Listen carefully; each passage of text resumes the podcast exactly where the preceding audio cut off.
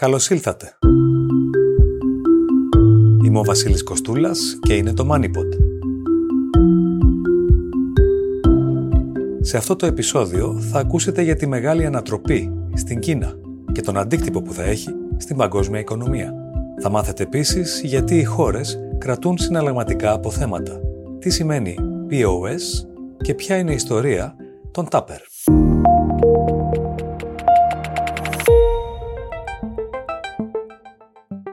Η είδηση του 2023 ήρθε από το 2022 και προκαλεί οργασμό αναλύσεων στα διεθνή φόρα. Ο πληθυσμός της Κίνας, της πολυπληθέστερης χώρας στον κόσμο, μειώθηκε για πρώτη φορά από τη δεκαετία του 60. Οι δείκτες καταδεικνύουν τη γύρανση της παραγωγικής βάσης στη δεύτερη μεγαλύτερη οικονομία του πλανήτη. Το MoneyPod επικοινώνησε με την Αλήσια Γκαρσία Χερέρο, η οποία είναι Chief Economist στην Επενδυτική Τράπεζα Ανάπτυξης στο Hong Kong. Ανοίξαμε τη συζήτηση με τα αίτια της δημογραφικής ανατροπής και με τον αντίκτυπο αρχικά στην ίδια την Κίνα. China's aging is not a new thing. We know that since η γύρανση της Κίνας δεν είναι καινούρια. Την αναμέναμε από τη στιγμή που η χώρα υιοθέτησε την πολιτική του ενός παιδιού. Επομένως, δεν μας προκαλούν έκπληξη τα στοιχεία που ανακοίνωσε πρόσφατα η Κινέζικη Στατιστική Υπηρεσία και τα οποία καταδεικνύουν πια μείωση του πληθυσμού. Στην πραγματικότητα, το εργατικό δυναμικό εξελίσσεται αρνητικά ήδη από το 2016 και δεν είναι άμεσα ο λόγος για τον οποίο η κινέζικη οικονομία πλέον επιβραδύνεται. Η βασική εξέλιξη είναι η επιβράδυνση της παραγωγικότητας της εργασίας, τόσο εξαιτίας της δημογραφικής γύρανσης, όσο και για άλλους λόγους. Για παράδειγμα, η Κίνα παραπέμπει πλέον περισσότερο από ό,τι στο παρελθόν σε ανεπτυγμένη οικονομία, γεγονός που μειώνει τα περιθώρια για αύξηση της παραγωγικότητας. Και αυτή είναι η βασική πρόκληση την οποία η Κίνα θα κληθεί να αντιμετωπίσει στο ορατό μέλλον. And that's the key challenge that China will be facing for the foreseeable future. Και τι σημαίνει αυτό για τον υπόλοιπο κόσμο, πώς θα επιδράσει στην παγκόσμια οικονομία; The impact on the rest of the world is obviously negative. Ο αντίκτυπος στον υπόλοιπο κόσμο είναι προφανώς αρνητικός. Η Κίνα έχει συμβάλει στην ανάπτυξη της παγκόσμιας οικονομίας κατά 30% την τελευταία δεκαετία, από το 2010 μέχρι το 2021. Και αυτό είναι φυσικά ένα τεράστιο νούμερο. Επομένως, η Κίνα δεν θα συμβάλλει πλέον με τον ίδιο τρόπο τα επόμενα 10 ή και 20 χρόνια και η προσοχή θα στρέφεται πλέον περισσότερο στη συμβολή και άλλων μεγάλων αναπτυσσόμενων οικονομιών, όπως η Ινδία και η Ινδονησία. Θα πρέπει λοιπόν να συνειδητοποιήσουμε ότι η Κίνα θα είναι, κατά τη γνώμη μου, όχι η πρώτη, αλλά η δεύτερη μεγαλύτερη οικονομία στον κόσμο και δεν θα αναπτυχθεί με την ίδια ταχύτητα. Μέχρι το 2030 εκτιμώ ότι η Κίνα θα αναπτύσσεται με 2,5 ή ακόμη και 2%, δηλαδή με ρυθμό ανεπτυγμένης οικονομίας. Είναι αυτή η δημογραφική μεταστροφή κάτι το οποίο μπορεί να αποτραπεί στη συνέχεια; Για παράδειγμα, βλέπουμε τώρα τις κινέζικες αρχές να προσφέρουν κάποια κίνητρα στις οικογένειες. Transition is unavoidable uh, for social reasons. Η δημογραφική μεταστροφή της Κίνας είναι αναπόφευκτη κατά βάση για κοινωνικούς λόγους, όχι πολύ διαφορετικούς από αυτούς που είδαμε στη Νότια Κορέα, την Ιαπωνία ή την Ταϊβάν. Δεν νομίζω ότι η κινέζικη κυβέρνηση θα πετύχει πολλά με μέτρα όπως οι επιδοτήσεις των οικογενειών, διότι δεν μπορεί να αλλάξει εύκολα πλέον τη στάση των γυναικών στην Κίνα, οι οποίες εξέρχονται από ένα καθεστώς μακροχρόνιας κοινωνικής πίεσης να κάνουν παιδιά και αναλογίζονται πλέον τι σημαίνει αυτό σε όρους κόστους ανατροφής. Το μόνο πράγμα που μπορεί να κάνει πια η κινέζικη κυβέρνηση είναι να αυξήσει με άλλους τρόπους την παραγωγικότητα, ώστε να εξισορροπήσει τον αντίκτυπο της δημογραφικής γύρανσης στην ανάπτυξη. Να υποθέσει κανείς ότι οι εξελίξεις που συζητάμε επηρεάζουν επίσης τον ανταγωνισμό μεταξύ της Κίνας και των Ηνωμένων Πολιτειών. Μην ξεχνάμε ότι αναμέναμε την Κίνα ακόμη και να ξεπεράσει την Αμερική σε όρους οικονομικής ισχύως.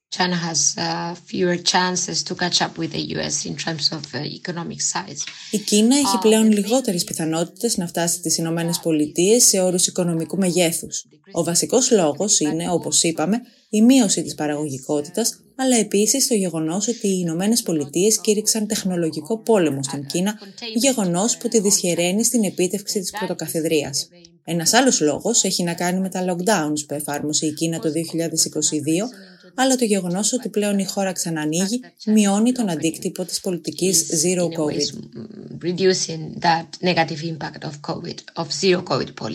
Παρεμπιπτόντως, βλέπετε ουσιαστικές διαφορές στον τρόπο με τον οποίο ο Biden μεταχειρίζεται την Κίνα, σε σύγκριση με τη διακυβέρνηση Τραμπ. Αναφέρομαι κυρίως στην εμπορική διένεξη μεταξύ των δύο χωρών. Biden isn't treating China ο Biden δεν μεταχειρίζεται καλύτερα την Κίνα επί της ουσίας σε σχέση με τον Τραμπ. Ο τρόπος είναι λιγότερο επιθετικός προφανώς, αλλά ο απότερος στόχος είναι ακριβώς ο ίδιος. Να περιορίσει την άνοδο της Κίνας, η οποία απειλεί την κυριαρχία των Ηνωμένων Πολιτειών. Είναι σύνηθες ιστορικά για κάθε μεγάλη δύναμη να αποτρέπει τον ανταγωνισμό από μια άλλη μεγάλη δύναμη και δεν υπάρχει κάτι που θα πρέπει να μας εκπλήσει εδώ. Ένα ζήτημα το οποίο απασχολεί την Ευρώπη εδώ και κάποια χρόνια πλέον είναι η κινέζικη παρουσία στις ευρωπαϊκές υποδομές. Στην Ελλάδα, για παράδειγμα, έχουμε την είσοδο της Κίνας στο λιμάνι του Πειραιά, ε, βασικό σταθμός στον εμπορικό διάδρομο της Κόσκο προς την Ευρώπη. Κατά τη γνώμη σας, ποια θα πρέπει να είναι η στρατηγική των ευρωπαϊκών κρατών σε αυτό το θέμα; On China's control of critical infrastructure in the case of Greece, ο κινέζικος έλεγχος κρίσιμων υποδομών, όπως βλέπουμε στην Ελλάδα και όχι μόνο, και στο Αμβούργο για παράδειγμα, είναι κάτι που η Ευρώπη θα πρέπει να επανεξετάσει. Το μαθαίνουμε πλέον με τον επώδυνο τρόπο στις σχέσεις με την Κίνα, σε τομείς όπως τα κρίσιμα εξαρτήματα για τους ηλιακούς συλλέκτες, τα οποία θα αρχίσουν να φιλτράρονται με άδειες για την εξαγωγή τους. Αν η Ευρώπη κάνει κάτι με το οποίο η Κίνα διαφωνεί, το Πεκίνο έχει σήμερα μοχλούς πίεσης απέναντί της, γι' αυτό και η Ευρωπαϊκή Ένωση θα πρέπει να δει ξανά αυτά τα θέματα. So yes, I do think that this needs to be reviewed by the European Union. Ιστορία Το 1942, στις Ηνωμένες Πολιτείες, ο Ερλ Τάπερ, εφευρέτης και επιχειρηματίας, ανέπτυξε το πρώτο του πλαστικό δοχείο για την αποθήκευση φαγητού.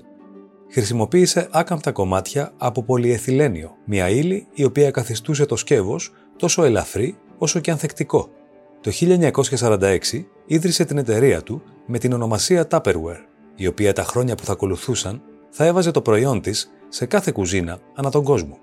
Το εγχείρημα έλαβε μεγάλη όθηση αφενός από την επανεκκίνηση της οικονομίας μετά τη λήξη του Δεύτερου Παγκοσμίου Πολέμου, αφετέρου από τη στρατηγική του άμεσου μάρκετινγκ μέσα από τα περιβόητα πάρτι της Tupperware, κοινωνικές συναντήσεις σε σπίτια για την παρουσίαση και την πώληση του προϊόντος.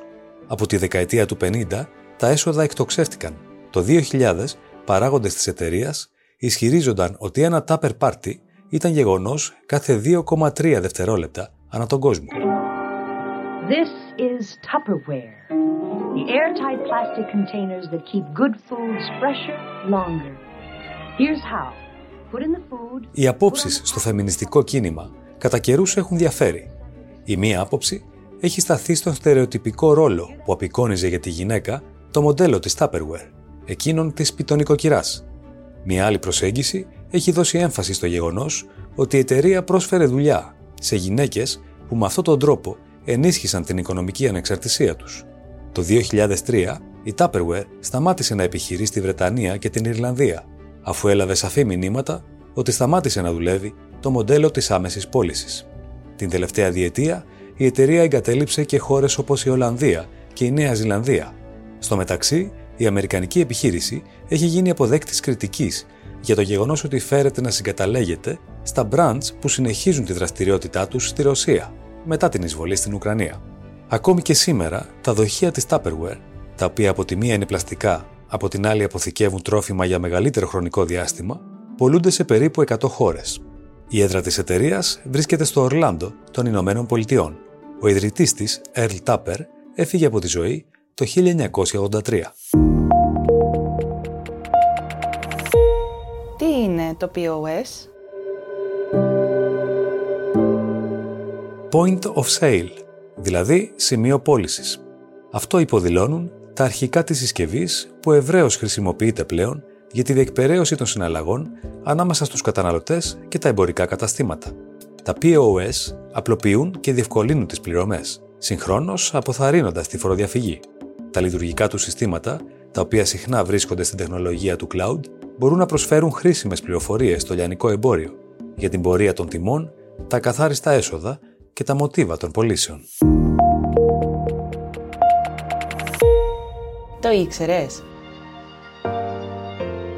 Οι περισσότερες χώρες φροντίζουν να έχουν συναλλαγματικά αποθέματα. Αυτό σημαίνει ότι οι κεντρικές τους τράπεζες κρατούν μετρητά σε νομίσματα από άλλες χώρες. Το κάνουν για διάφορους λόγους. Για να διασφαλίσουν ένα μαξιλάρι στο ενδεχόμενο μιας οικονομικής κρίσης που πιθανώς θα περιορίσει τη ρευστότητα. Για να τηρήσουν διεθνείς χρηματοοικονομικές τους υποχρεώσεις, όπως η αποπληρωμή χρεών. Για να χρηματοδοτήσουν μεγάλα έργα υποδομών. Για να ρυθμίσουν την αξία του εγχώριου νομίσματος. Για να διαφοροποιήσουν το εθνικό τους χαρτοφυλάκιο, καθώς διατηρώντας διαφορετικά περιουσιακά στοιχεία, ελέγχουν καλύτερα το ρίσκο τους. Και τελικά, για να καθησυχάσουν τους ξένους επενδυτές, οι οποίοι στην περίπτωση ενός πολέμου ή μιας κοινωνικής αναταραχής ίσως θελήσουν να τραβήξουν τα χρήματά τους από τη χώρα. Μια κεντρική τράπεζα μπορεί να αγοράσει εγχώριο νόμισμα με ξένα αποθεματικά για να κρατήσει ψηλά την αξία του εγχώριου νομίσματος και έτσι να προστατεύσει την ικανότητα της οικονομίας να εισάγει και να εξάγει αγαθά. Υπάρχουν και άλλες προεκτάσεις. Για παράδειγμα, η Κίνα διατηρεί αποθέματα Αμερικανικών δολαρίων προκειμένου να κρατήσει την αξία του δολαρίου υψηλή έναντι του One. Καθιστά έτσι τις κινέζικες εξαγωγές φτηνότερες από τα αγαθά που παράγονται στις Ηνωμένες Πολιτείες και έτσι αυξάνει τις πωλήσεις της. Σε περιόδους ευαλωτότητας, είναι σύνηθες για επενδυτές να τοποθετούν μετρητά σε ασφαλή καταφύγια νομισμάτων, όπως το Ιαπωνικό Yen, το Ελβετικό Φράγκο και ιδίως το Αμερικανικό Δολάριο.